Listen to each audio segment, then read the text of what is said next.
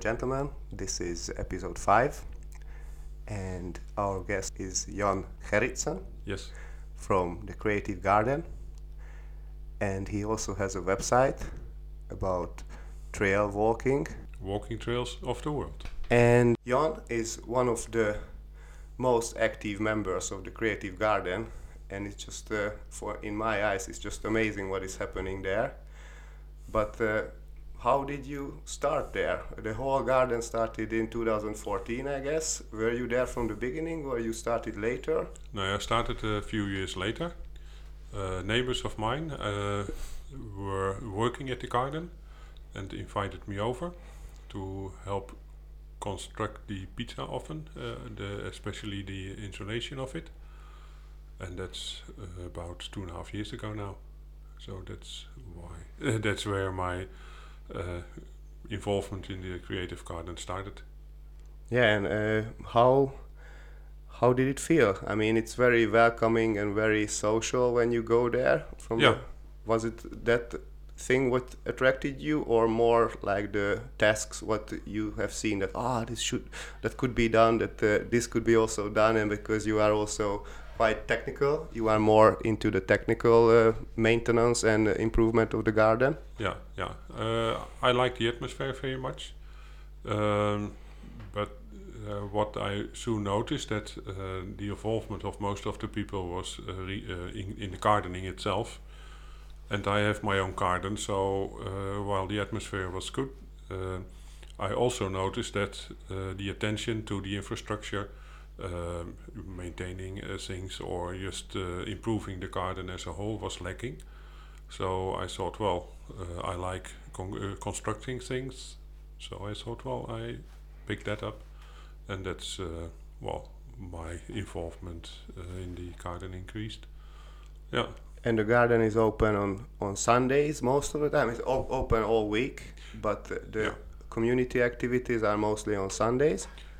The community activities are on Sunday, Sunday morning, starting from about eleven until about five. And the funny thing, usually the Dutch people come, uh, the Dutch members come at about uh, 11, 11.30 and then the um, the uh, others come and the South American people usually come in the afternoon. Yeah, yeah. So that is funny to see things like that happen in the garden.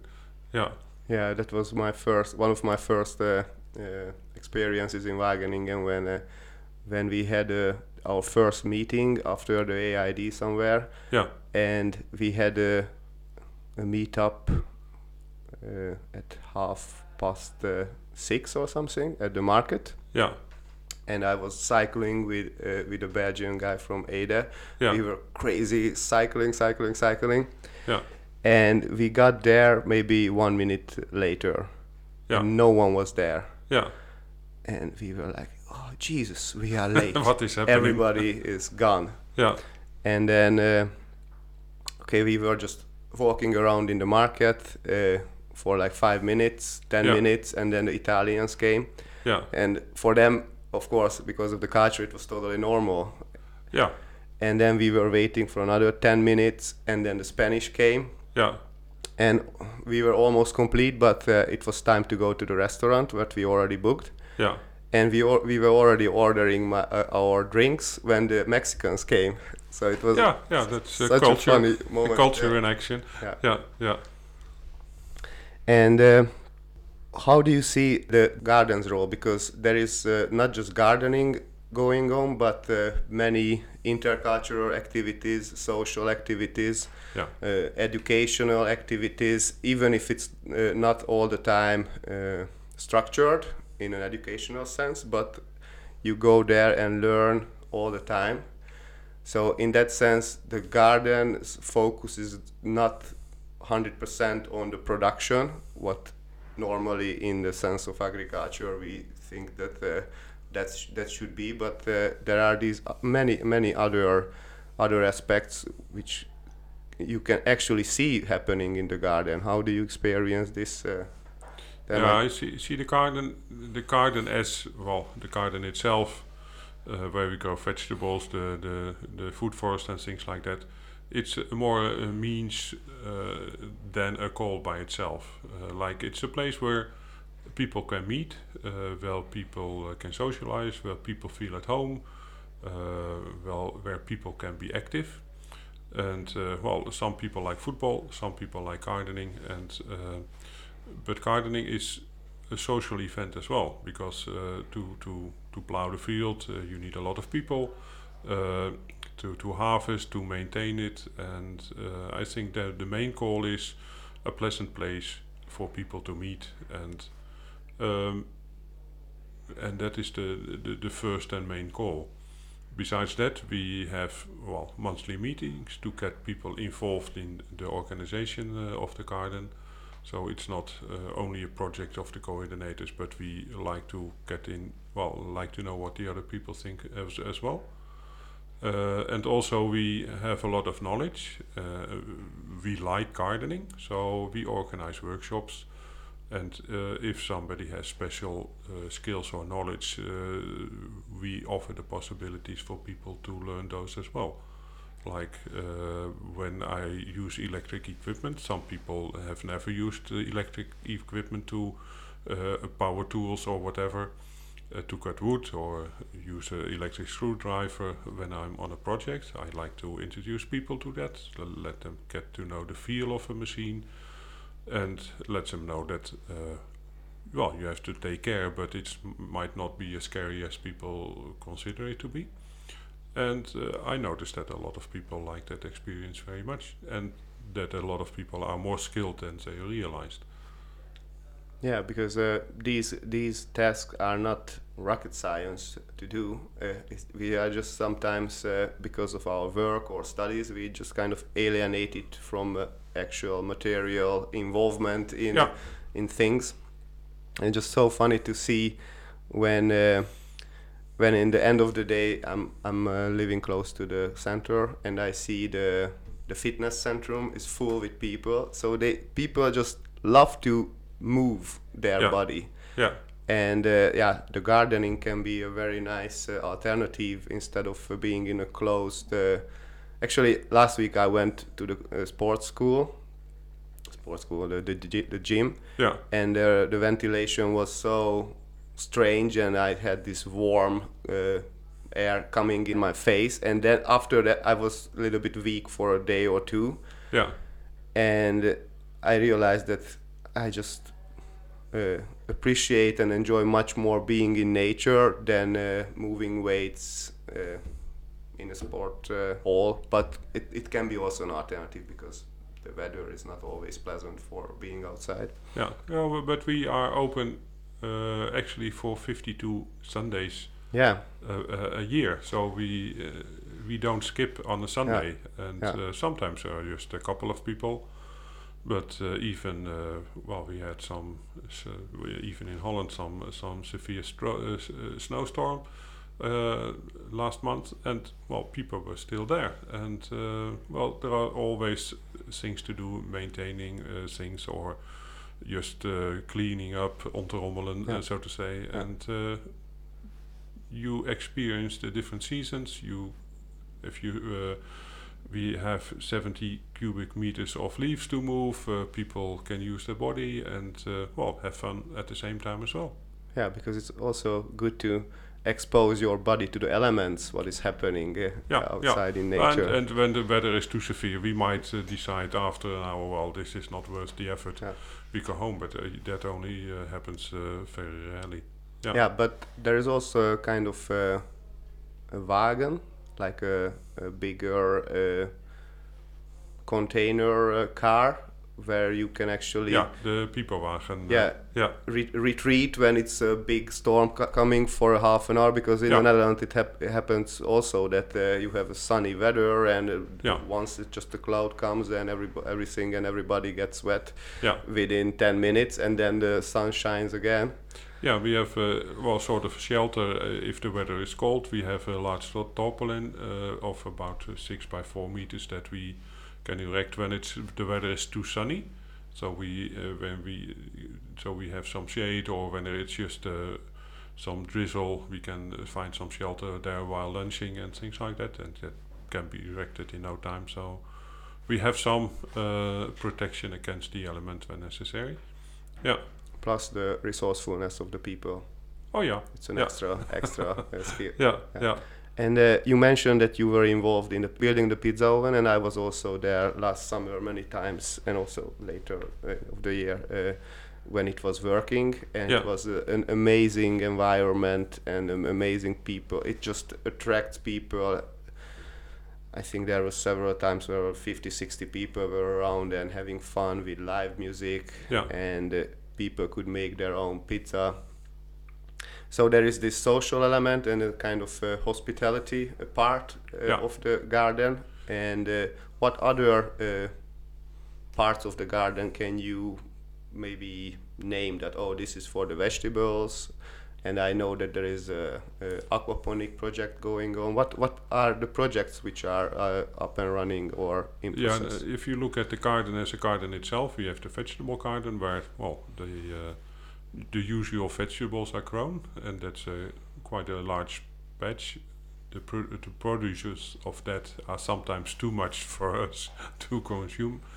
We have the uh, the the the food forest where fruit trees are grown, and well, they still need to grow to produce much fruit.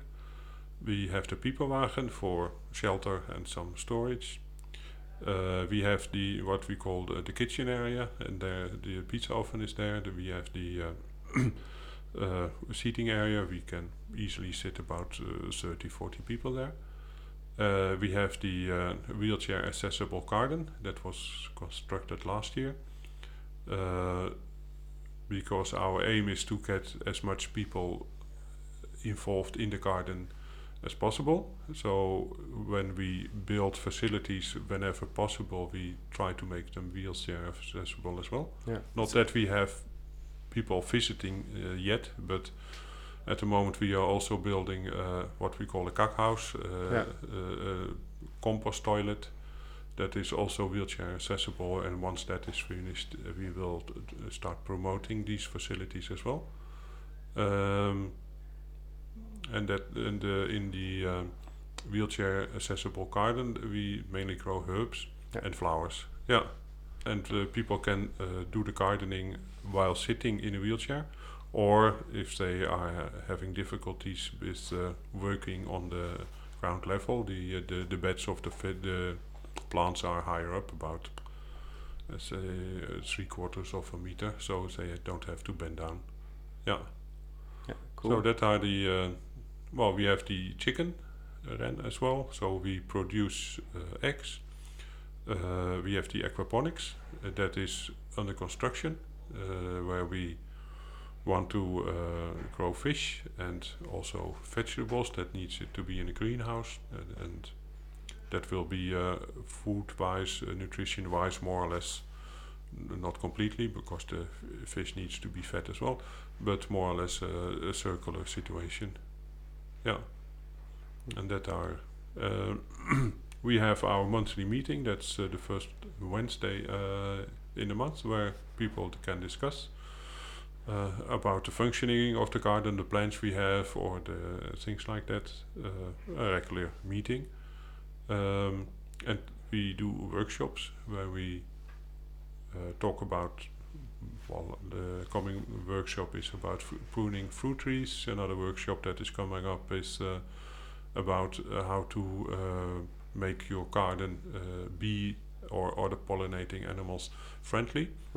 Uh, last year we had a workshop, but that was more my I, my topic uh, on uh, how to prepare for a, for a long distance walking holiday.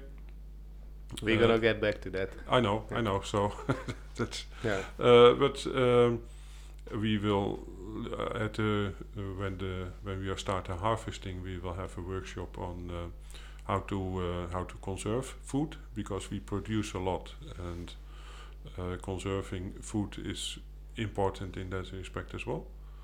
And uh, in September somewhere, when the new students arrive, we will have some workshops on uh, if when uh, by the time they get bored, the new students eating pizza all the time, we have a few workshop on on uh, preparing your own meal, the easy way, and um, we like that. We have fun doing that, so we try to incorporate people in the garden that way as well.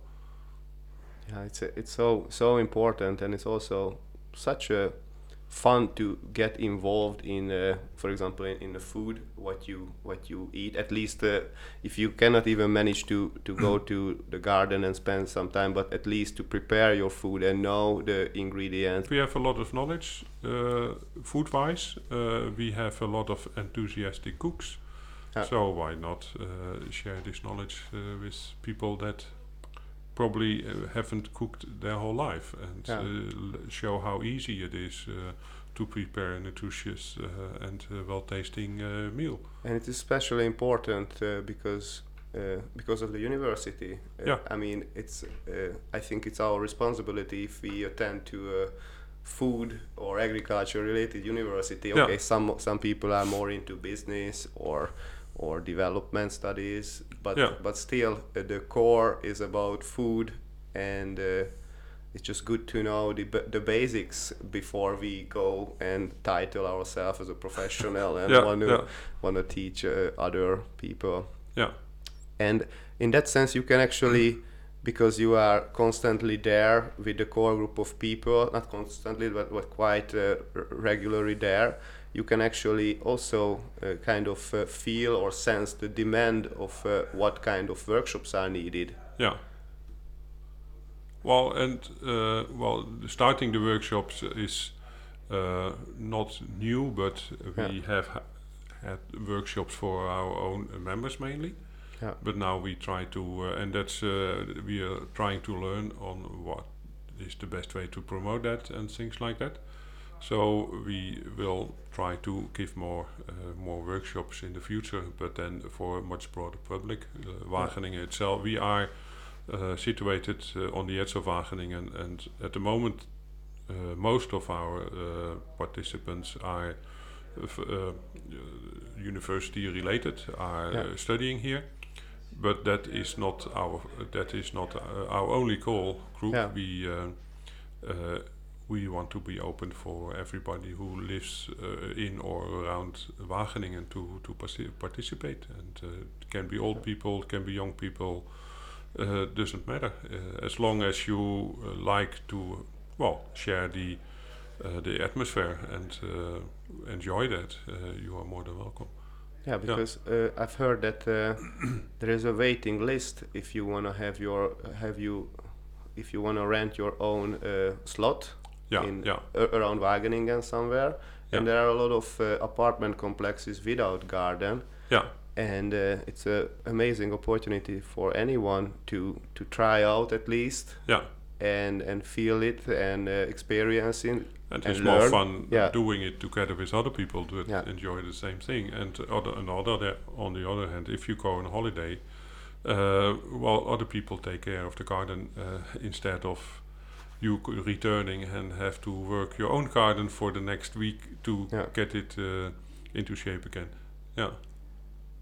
Yeah, it's it's such an amazing hub, uh, and uh, it's good to see that uh, it has also its social fu- function. How uh, people can actually integrate to a new env- environment because, uh, of course, there are lectures and classes and different student groups, but yeah. not everybody can find their place there, especially the internationals. Yeah. And and it's just uh, nice that you have this platform. Yeah, yeah. What we often see is that uh, uh, at the beginning of the student, uh, the the academic year, uh, a lot of people come because they are new to Wageningen and heard about the uh, garden. so come and join us for a couple of months. Uh, and after that, they get involved more with the study, with social life in general in uh, in Wageningen, and uh, after that, maybe stop coming or just come every now and then, or uh, enjoy staying in Europe and visiting uh, other places during the weekend uh, in Europe. so in a way, that's more or less the cycle of the year. Uh, so at the end of the year, uh, just a few people remain of that uh, group that started earlier in the year. but that is probably one of our functions as well. We are easily accessible. Uh, Yeah. It's easy to integrate and uh, gives you something to do during your, your first couple of weekends in a good atmosphere. And if you uh, find other uh, activities that suit you better, or that's okay. Yeah, Yeah, that's a special characteristic of Wageningen that uh, a lot of people come around September, new Yeah. people, and there is a lot, many, many, many things to do, and then there is a process of a couple of months when they actually sort out their life and what Yeah. they want to spend more time with. But I also have the experience as Wageningen as an airport. Like Yeah. people are coming and leaving. You try to build the relationships, but uh, people just get an internship somewhere else. Uh, Yeah, They move yeah. to another country even, or back to their own country. Yeah. So in that sense, very nice to have these uh, these places to to get together. And, uh, I see that there are hundreds of people, or maybe even more than thousand people in in the group of the Creative, Gar- Creative Garden on Facebook. Yeah, something like that. Uh, But the actual participation during the Sunday usually is uh, uh, depending on the weather, depending Yeah. on the season as well. Uh, but sometimes uh, 30 people, but uh, usually in the winters maybe uh, 10. Uh, so that that fluctuates uh, throughout the year. In the holiday season, uh, of in the uh, yeah in the July, July August, it uh, uh, well there are just the the, the diehards, so to say. Yeah. Uh, but it fluctuates quite a lot. Yeah. But we have work to do for everybody. Yeah. and it is uh, not even obligatory to join as a member or you, you can just go there check out Yeah. for a couple of hours and Yeah. then uh, then see if you can go next time or not Yeah, if you want to just to have uh, the experience of uh, one Sunday or a couple of Sunday, you're free to visit. Um, but if you want to really get involved in into gardening uh, or in the organization of the creative garden, and also the harvesting and, and, the, and the harvesting, or you can even hire your own uh, small private plot. Yeah.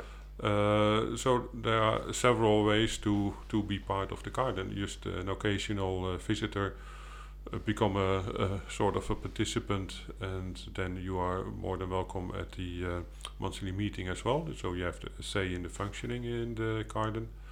You can be a f- member of the vegetable garden, so you can also uh, uh, take the produce of the vegetable garden and you can also hire a small plot where you can do your own gardening as you in the way you like it. Yeah. yeah it's it's amazing. Yeah yesterday i had another podcast with uh, with sander onsman from the seed shop from the centrum. Mm-hmm. uh, and uh, when we went to the core of what his what his activity is that uh, and also my mission is that in one sense that uh, uh, kind of reduce this gap between people and nature. And and Yeah. the garden is a perfect place for that. But you have another uh, hobby uh, what you are uh, pursuing for many decades now which is long distance uh, walking Yeah. and it's also i think when you are on the way for 200 kilometers or even more for many days Yeah. or many weeks you can get quite close to nature at uh, some point Oh yes. Yeah. can you yeah. tell me something about how did it start and uh, how how this whole thing works because i've seen your the, the website. You went into every details about how you have to prepare.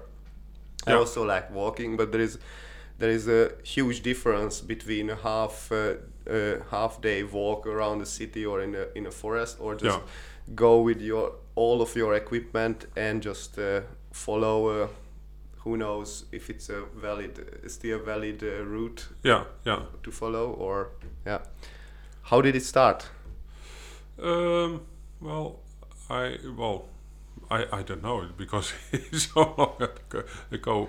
Uh, I've been on holidays uh, walking most of the, my life. Uh, let's say that. Uh, yeah, I can say. I think I can say that. Um, why? I just enjoy it. Uh, I enjoy. Um, well, the the strange thing is that what I enjoy the most of walking is the resting. Uh, and, uh, I met a friend. Uh, uh, she uh, did the complete uh, Santiago de Compostela trail, and she said, "Well, I don't like walking at all, but I like the resting. I like meeting the people and and the walking. Yeah, that is just part of it. But if I am at a nice location." Uh, and I share that uh, that vision. When I'm at uh, at a nice location, if I have a nice view somewhere in Spain, on a nice valley, I can sit there for an hour just sitting there and uh, enjoying the uh, environment, enjoying the scenery, and enjoying being there. Um, it is a good way, walking is a good way to be close to nature, close to your body, because, well, uh, it puts somewhat of a strain on your body. It depends on the trail, of course. Um, you have to organize your trip, uh, but uh, organize it just the basics. Where do I sleep tonight? Uh, what kind of food do I have? Is there a cash machine nearby so I can uh, pay my accommodation? Uh, you have to organize, but the things you have to organize are use the basic things uh, to be able to function. Um, and that is that is quite well. That is pleasant. That is a pleasant way to to move to to an area and um, starting to write about walking trails about uh, and even designing my own walking trails that started about 10 years ago uh, no sorry that started about 17 years ago um, then I was out of a job um, and I started doing some interim work for in the healthcare. And uh, in between I uh, I walked a lot. And um, I like to make walking trails that are walkable in two weeks time. So people have said, let's say, three week holiday, and um, well, you have a few days to get to a trail, a few days to get back from the trail, a rest day, something like that. So I thought, well, a walking trail of about between 170 and 250 kilometers is uh, ideal for that. And then I thought, what kind of information do you want if you go on a trail? Uh, what kind of preparation do you need? And I thought, uh, well, let me design a trail and uh, let me provide all that information where you can sleep, where you can shop, uh, what the distances are, what kind of things you can see along the way. Um, and then slowly started to uh, design a product around it, so to say, uh, my, my walking guides. And that is a nice thing to do because uh, your creativity gets challenged. how do you design a walking trail? How yeah. do you incorporate yeah. the map in your book?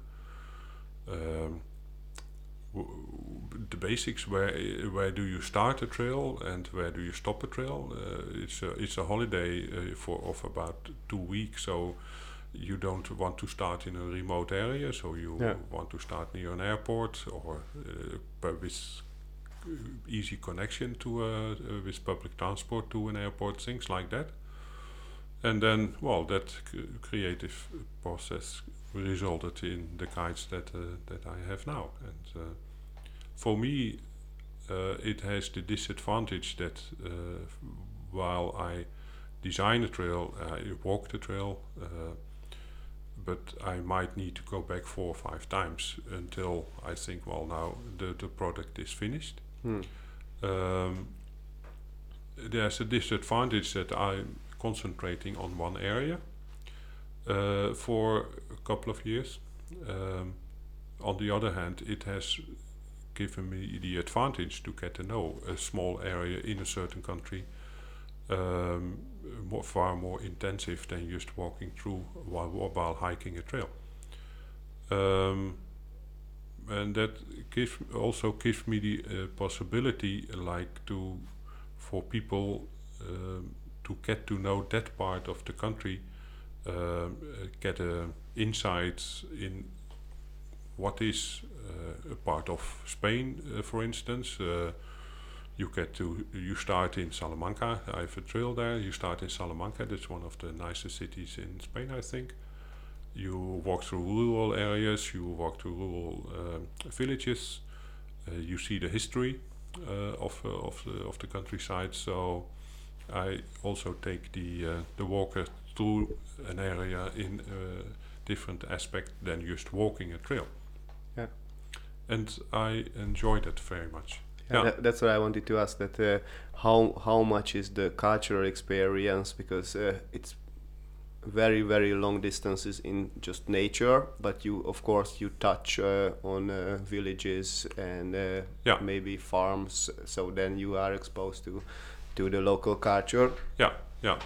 Uh, I I don't know. So one of the things uh, like some people like to do a real nature trail. Yeah. Uh, then you are away from civilization for a while. Hmm. Um, I try to uh, compromise uh, to uh, to make a compromise between a nature trail, but also being part of civilization. Uh, like uh, for some people, walking in the forest for two weeks is nice, uh, or in the mountains is nice. Uh, for some people get lonely, uh, Yeah. don't appreciate that, and uh, I'm more geared for that. So I. Uh, for accommodation, if you don't carry your tent, you need to end up in a village usually. Yeah. So at least once or twice a day, you are passing through a hamlet or a small village, or and you usually end up at a, at a place where there is a better breakfast or a pension or something like that. Um, because that also for a lot of people make it more enjoyable so you don't have need to carry that much gear Yeah. if you go on a nature trail and are away from civilization for three four days you have to pack your food you have to pack Yeah. your tent and uh, that that is a different challenge and Yeah. if you just like to relax or like to get to know a country like the uh, so what is uh, what's the agriculture what is history? And sometimes if you look around uh, you can see a lot of history uh, without realizing it like uh, terraces that are overgrown sh- show that the, an area was much heavily much more heavily populated that, uh, than it is at this moment. And uh, large villages in Spain with a general age of the population of about uh, 75 years old, where the last Hmm. child was born maybe 20 years ago, Hmm. things like that. Yeah. Uh, that interest is uh, that is what I'm interested in, and that is what I try to uh, uh, transfer to other people as well. Yeah. Awesome. And uh, you mentioned that uh, you really can get close to nature throughout this time, and also some cultural stuff, and your own own body. Yeah. But I, I assume I, I at least I have it with running when I just go for a, a run for an hour or two. It's also meditation for me. So, do, uh, have you experienced that meditative uh, aspect of uh, just being outside in nature and really sort out uh, things in life and uh, Um, yeah, I, I don't consider it really meditating, but uh, it is uh, mentally relaxing, uh, so to say. Um, in some people might say it's a it's a well so, sort of a spiritual experience as well, like being so close to yourself and uh, uh, the basic things uh, that keep your body and your mind functioning, because well that is usually while walking you have different problems so to say Yeah. uh, like uh, how to get from a to b uh, oh shit i have to climb another 300 meters and uh, Yeah. that will, might take a while uh, that especially at the start of the journey um, weather conditions. weather conditions, uh, things like that. So that uh, that takes you away from your daily um, troubles at work uh, because you don't have uh, time for that, uh, Yeah. and you are, are busy experience the walk and experience the nice things about the walk or the terrible rain. But then that's uh, the basic things as well. Yeah. yeah, and it, maybe it gives another perspective what really matters in life. Uh, that's it. yeah, yeah, yeah. nice.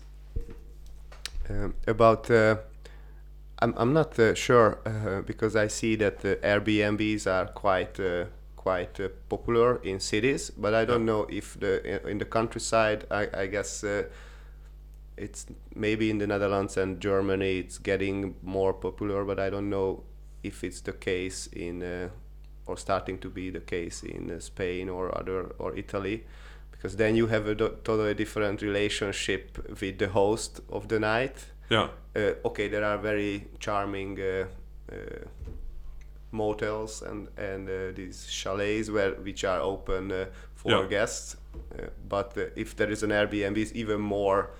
Uh, can be a very closer relation with the with the locals. Yeah, Airbnbs. Uh, what I have not used them so Hmm. far.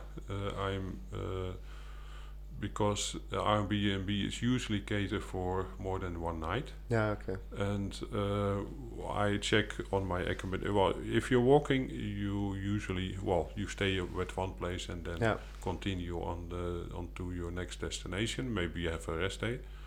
So Airbnbs are not the, the typical kind of uh, accommodation for uh, while walking. Yeah. Um, pensions, uh, small hotels, and things like that are uh, more uh, more accessible, uh, available to to hiking for hikers. Um, what I often do nowadays, which I find very easy, is uh, use a site like Booking.com to arrange Hmm. the accommodation beforehand, or just one day ahead, something like that. Um, in general, what I find uh, more and more that uh, while hospitable uh, they are, it's uh, not a, not a really uh, much of a social thing. You Mm. arrive somewhere Yeah. somewhere at Yeah. about five o'clock. You are shown the room, Yeah. and uh, if you're lucky.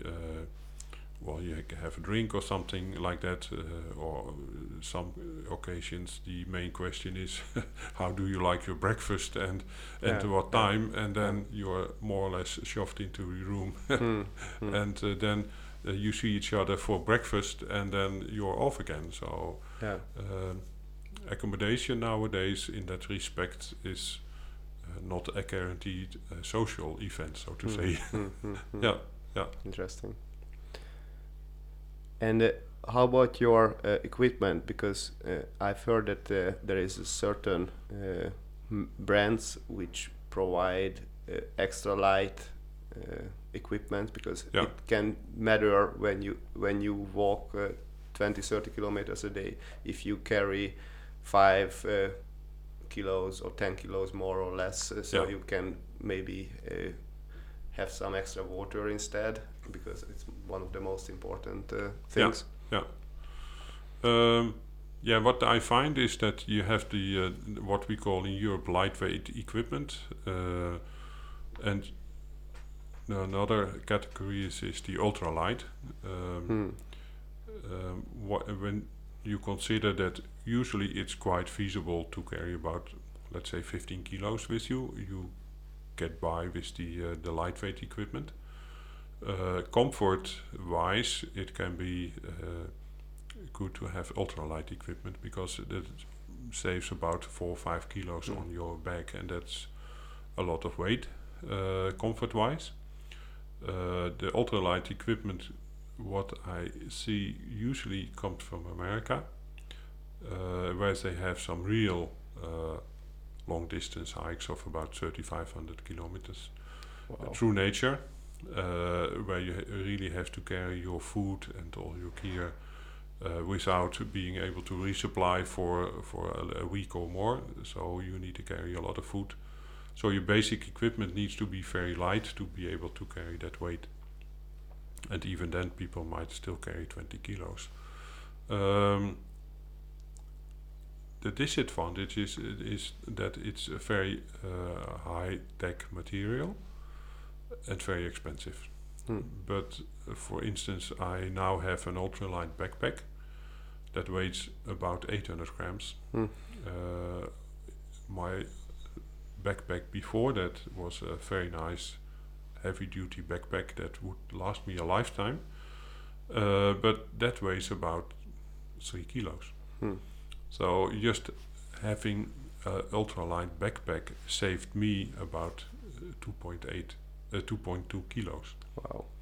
Uh, tent, sleeping bag, sleeping bag somewhat less. But uh, if you all add up, if you just equip yourself with ultralight equipment, it saves about four or five kilos on your back.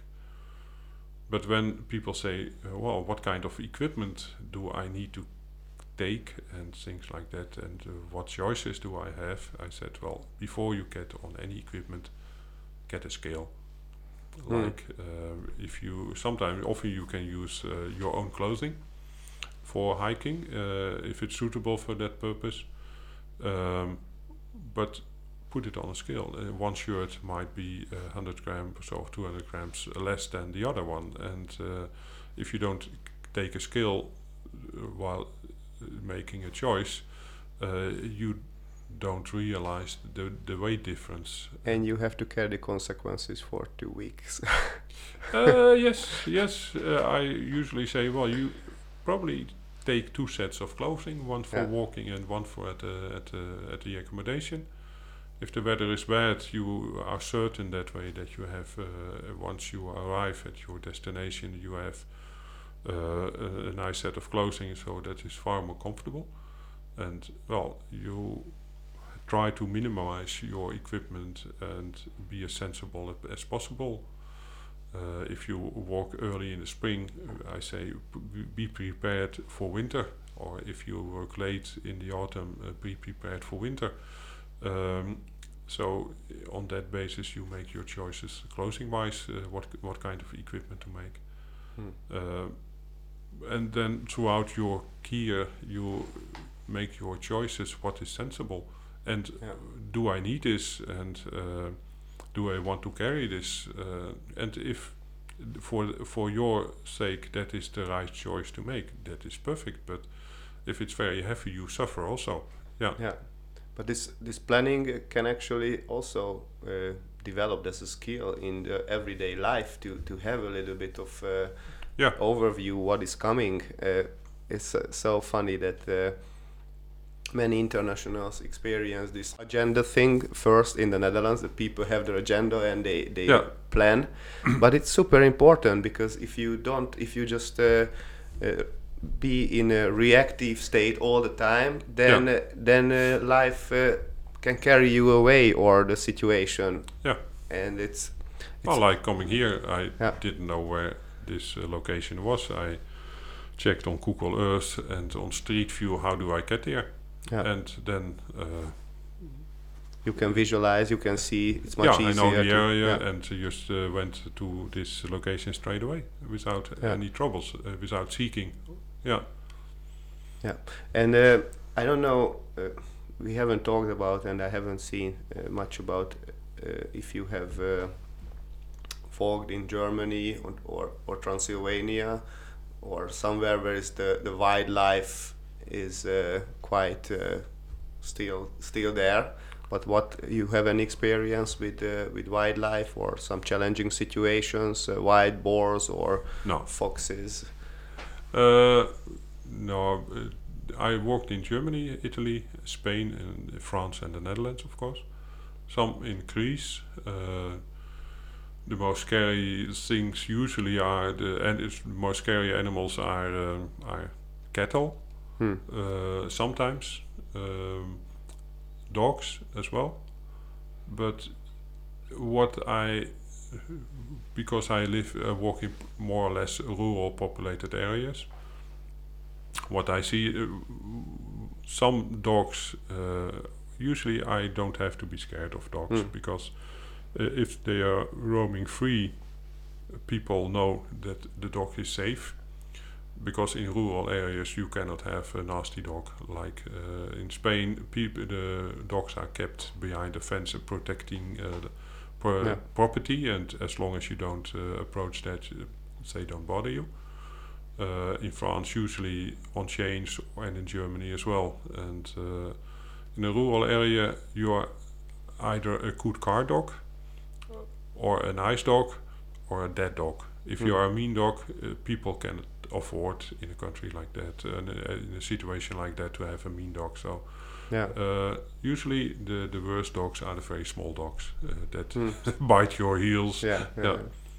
Cattle is sometimes uh, an issue, uh, especially in some countries where also the bull is there, but that is more a psychological thing than a reality because there the same thing happens. Well, people are uh, moving to an area where there are cattle, and the cattle are used to that and uh, don't charge you. As they are used uh, having a good time by themselves, Hmm. and you're, you're just passing through, as, as, and as long as you leave them alone, Yeah. uh, nothing happens. So I, Yeah. in general, I don't have any bad experience with wildlife or domestic animals. Yeah, I had also uh, last year we went to the Blaue Kammer Yeah, and that all of a sudden we just got surrounded with uh, by 25 uh, wild horses. Yeah, Okay, what what to do then? They're gonna eat. They were biting our bikes and stuff. yeah, yeah, yeah. they were very cute and nice, but they are just huge. And Yeah. if you don't, uh, and they are curious. yeah, Yeah, yeah, yeah. In Holland, I like if you wa- walk to an area with cows. Uh, say might be somewhat overpowering because you just uh, say I live a boring life in their field, so you're a, a live event for them, and uh, say get curious. And if you're afraid of a, a large cattle, well, that's not a nice experience. But well, they usually have nothing wrong in their life, in in their mind of attacking you, and just pass through and just be on your way. Yeah, yeah. The the what we can see on uh, on TV, uh, the matadors in Spain, it's a totally extreme environment also for the bulls and for the people. It's Yeah. full of uh, adrenaline rush and. Uh, yeah. I, I- wouldn't like to uh, walk through a meadow with the bulls uh, there just grazing, but Yeah. I can imagine that they wouldn't mo- wouldn't couldn't be bothered. But I wouldn't try it out. yeah. Yeah. Uh, we had some. Uh, my father had some uh, some sheep uh, before. Now he has more goats. Yeah. But some of the male sheep just sometimes when you were busy in the garden or it just Wants to have fun. it was ki- kind of hunted hunting uh, on us. yeah, like, uh, yeah. They can be somewhat aggressive. Yeah. Yes, yes. But uh, it seems like okay uh, because you are telling the story so on a calm way. It we can assume that it's not even that challenging. What did you have? Uh, ca- can you uh, explain some or tell about some challenging situations when you were uh, a little bit? Uh, you know, you were not quite sure what's the next step or how you will end up in the end of the day. Was nothing happen in the last uh, Uh, 10, 15 years? Not not really much. Yeah, sometimes you are somewhat Yeah. worried about your accommodation, whether Yeah. it's uh, it's uh, will be open or whether there will be any accommodation because telephone connections sometimes are uh, bad when you walk through the hills. But uh, uh, yeah, you prepare and Yeah. you know how it works, and you have. Usually, I carry a small tent or a shelter, so if there is no accommodation, I have alternatives. Um, and because you know the area, you know how to find alternatives as well. The- Yeah. Usually there's some public transport. In case of a real emergency, you can try to get a taxi or things like that, Yeah. or hitchhike out of an area. So, yeah. If I- there is preparation, then there is uh, you you most probably you're gonna have a safe safe travel in these special countries because Yeah, yeah. Well, it, it, they are uh, uh, well, yeah, well-developed countries, so Yeah. you don't have to worry about. Like uh, people sometimes ask, well, while you are sleeping up in the hills, uh, aren't you afraid of being attacked or by people? Well, my answer is, what people? There are no people there, yeah, especially at night. Yeah. Uh, th- that uh, the, I would be more afraid of being attacked, or I'm not afraid, but in a city um, uh, than than while in the hills or in, uh, if you uh, are uh, in a field or yeah, because at night there are no people there. People are Yeah. at home, and people don't go looking for anybody who might sleep there because you might be the first person that sleeps there in a hundred years. So you are not a, a target group for people to rob or anything. yeah. Yeah, yeah, Yeah, yeah, it's uh, amazing. A couple of weeks ago, I was in Poland, and uh, one of the nights, with three of us, we went to the mountains. We, we drove up, and we Yeah. were just uh, walking. It was already uh, around midnight, yeah, and uh, we knew that the the Czech border is uh, close, Yeah. but uh, we didn't know where we are exactly. Yeah. And uh, at one point, the, everything was beautiful and calm, and the stars and everything was covered by snow. Yeah. And what at what point we just have seen a, a lamp, Okay. and Yeah. we we, we were like, okay, what should we do? Maybe it's the border patrol, Yeah. or Yeah. okay, just go towards the lamp. Who knows uh, who they are? Just check that we are here and Yeah. we haven't done anything bad. And they were not the border patrol, but there was a girl, like a 20, 22 years old Polish girl, just had a trip. Uh, Hiking. hiking, backpacking. Oh, I'm going to the next hill. Uh, it's more 15 kilometers away, and I'm going Yeah. to sleep there somewhere. Okay. Yeah. And uh, yeah, it was, it was amazing and also surprising to see that uh, a girl just out there going on her own, and Yeah. uh, she will sleep in the in the wilderness uh, Yeah. for for a whole night in the snow. Yeah. Well, it's a matter of preparation, and Yeah. uh, I don't go looking for troubles either. I Yeah. walk on my own most of the time, Yeah. or if I walk with somebody else, uh, that person usually is not ex- as experienced as I am. So um, I don't go looking for trouble. I don't Yeah. go looking for high risk trails uh, on my own. Um, Yeah. And that makes a difference also. I look for uh, a pleasant place to be, a Yeah. nice place to be, uh, interesting place to be. Uh, I'm not loo- looking for a real adventure in that respect. Yeah, I'm looking for the adventure of being in a in an interesting area, in a in a nice country, or and having a, a nice walk. And uh, yeah, I think for uh, most of the urban population, it's adventurous. It could be adventurous enough to be uh, I think so. outside for a week or or, or Yeah. for two weeks, even more. Yeah. But uh, you mentioned that you started to uh, design these trails and uh, work on your own trails in the last uh, 10, 15, 17 years. And uh, the question is that can you enjoy the trail because it's nice that you want to provide value and it's I guess it's also your one of your hobbies to actually create all of the information Yeah. but then your role as a as a as a walker changed uh, on a different to, to a slightly different uh, Yeah. uh, aspect that you are also a discoverer and you will record it Yeah. And what is the difference between when you when you just go and maybe follow other people's uh, trail description or you just go and find and design have you uh, experienced the difference uh, how you go through on a week or two Um, in a way, uh, there there is a difference. Uh, in a, uh, so from if you walk to an area one uh, in one 200 kilometers and never return, you have experienced the area, and you can uh, have another experience the, the next time you go on a walk. Um, my experience is that the first couple of times I'm here, uh, I'm in an area, I enjoy the same uh, experience because uh, sometimes, like in Italy, I walked one stretch and thought, well, on Google Earth, on the maps and things like that, it looks like a very promising uh, trail.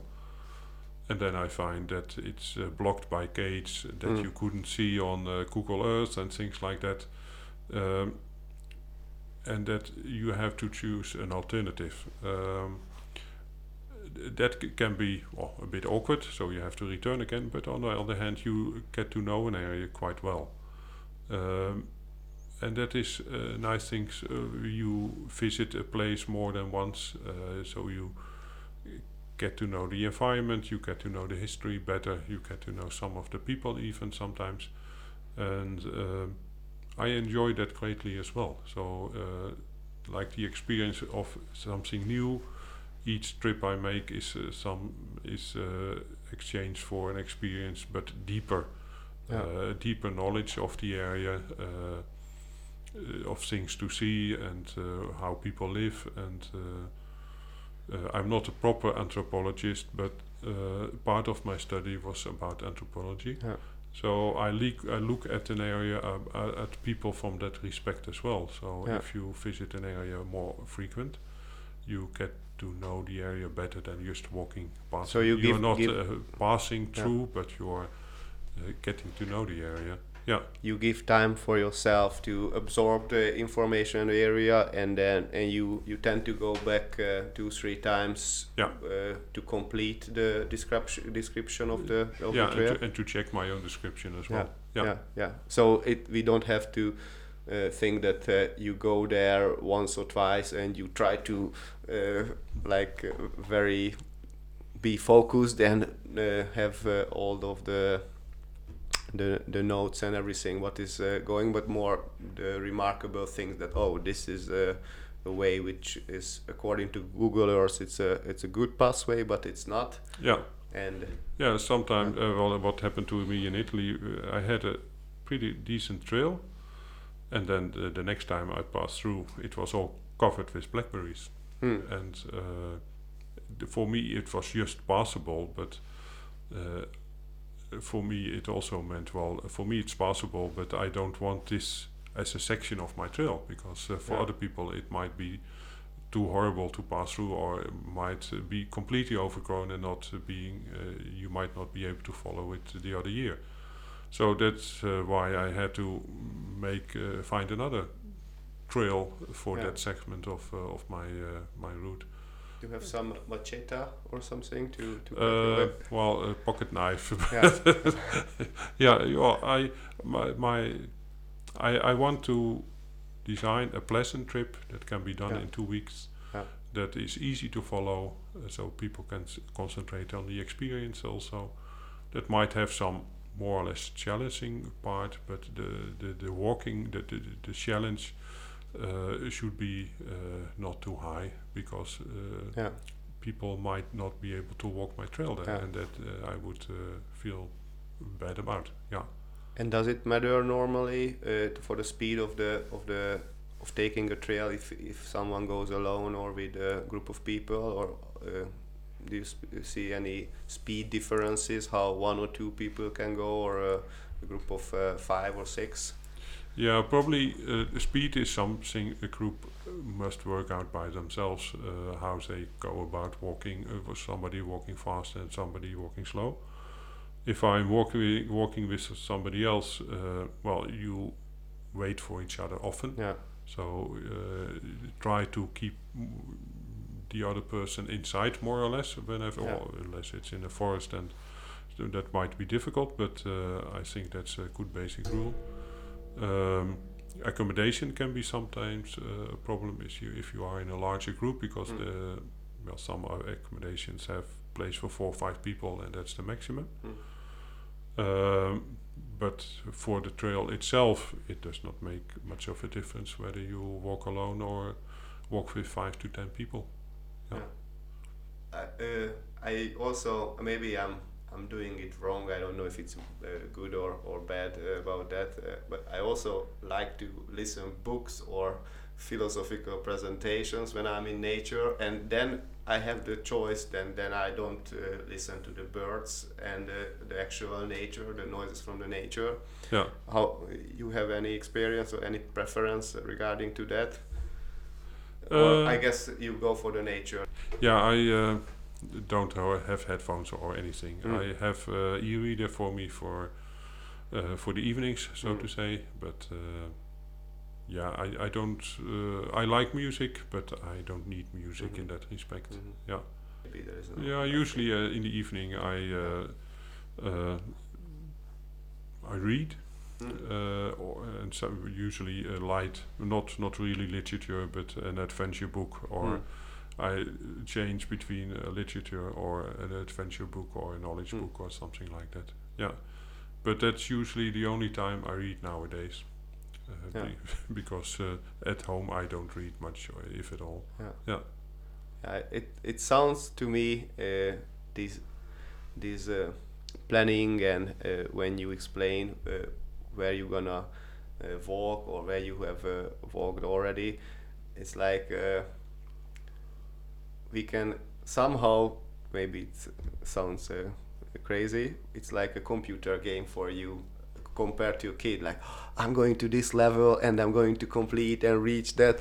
So I see that uh, analogy uh, pretty much with Mhm. also on an adventure level, but it's in nature. It's a 3D experience or 4D or whatever, Yeah.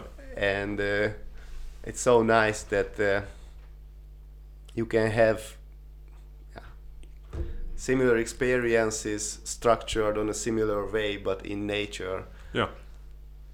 And uh, what what can you uh, tell to people who wanna try it first? Uh, maybe they could check out your website. Uh, that's that's one thing to start. Uh, and go walking. Uh, Yeah. Not not so much uh, on a trail at first, but Yeah. go, walking. Go on a weekend uh, trip. Prepare yourself uh, if you like it. Uh, prepare your you prepare your body because uh, I always say, well, while walking, your body is upright, self-supported for uh, for well, let's say eight to ten hours a day.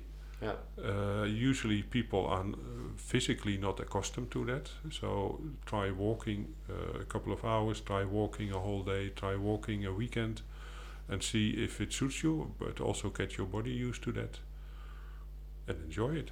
Yeah, maybe Yeah. go for a camping for a weekend. That's what I mean. yeah, yeah. Go, or take a bed and breakfast and uh, uh, walk for two days and uh, but prepare. Like if you walk, uh, if you live in Wageningen, uh, during the winter I do not much walking. But if I know I have um a trip ahead, for the, the few weeks before that I try to walk up the Wageningse Berg and that not on the Generaal Foulkesweg, but uh, on the on the forest side. So there Yeah. are some nice climbs in there, and I always notice that it makes my first trip much easier that way if I've done that, because uh, I already adapted my body somewhat Yeah. to climbing and uh, walking for a couple of hours, and uh, that makes a trip much more enjoyable. Otherwise, you are busy the first couple of days just to um, to get your to get over the pain of all your muscles Yeah, aching yeah. and things like that and that it can be fun but it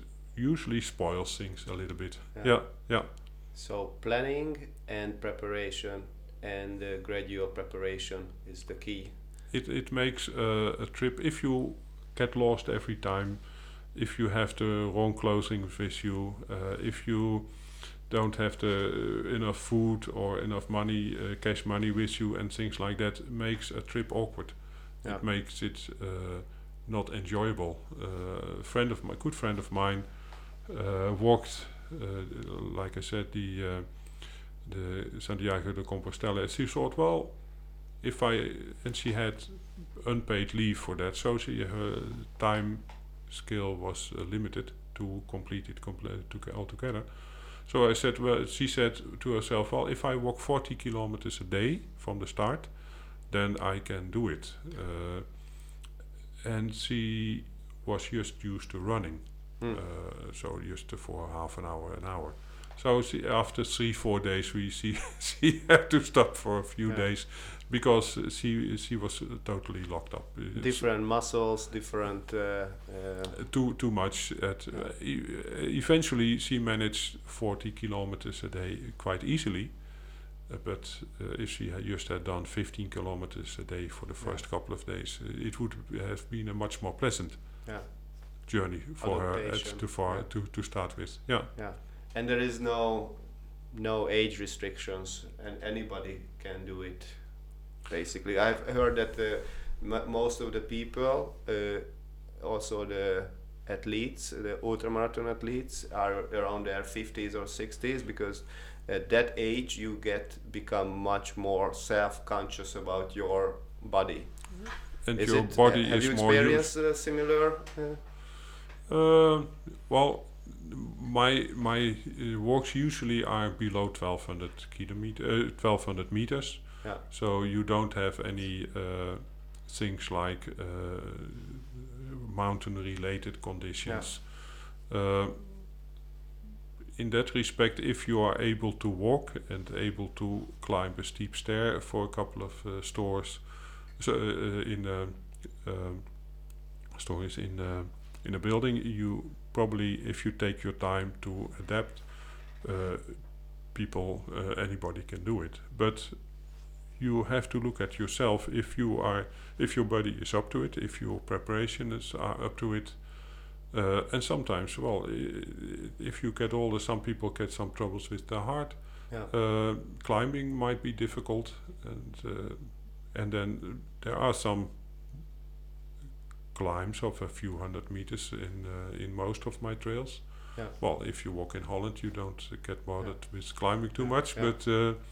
So that that's for if you if your condition is bad, that can be uh, a Yeah. challenge. But even then, if you take your time Yeah. um, and stop frequently, and uh, even then you might be able to cope. But find out for yourself whether that is suitable for you. Yeah. So the, And your actually body. The, the, the same applies uh, with the If you have troubles for Yeah, climbing a chair, just uh, try it, st- uh, just try it first in Yeah. your uh, surroundings, in your Yeah. location, with stairs and and hills if you have, and then and then you can see what are your limitations, and maybe you can expand it uh, by time. It's it's uh, walking. I think uh, a trail like uh, like I uh, design is about enjoyment, and uh, but there are some. Uh, uh, not so much challenging, uh, but uh, well, conditions that, that might not suit you. Yeah. And uh, if you're walking alone, is that your thing? Walking on your own a whole day, and then at the end of the day being shoved into room more or Yeah. less, and uh, have breakfast, and that's it. And the next day is on your own again. Uh, if you like that, enjoy that. That's good. But if you easily feel lonely, uh, homesick, or whatever, well, that is. Uh, Yeah. Language is sometimes a problem as well. Uh, I hardly speak English. I, s- uh, I hardly speak uh, Italian, no Greek, uh, a bit of uh, Spanish. So Yeah. uh, it uh, and if you don't meet any English speakers, well, you are on your own, really. Yeah. And then, if you don't like that, uh, get somebody else to walk with you. Hmm. Yeah, Nice. yeah, So thank you very much. The main message is get closer to nature, and yeah, you, will benefit from it. yeah, yeah. yeah. So thank Okay. you very much, and. Uh, Glad to be here. I hope to hear the next story from the garden soon. Yeah, yeah.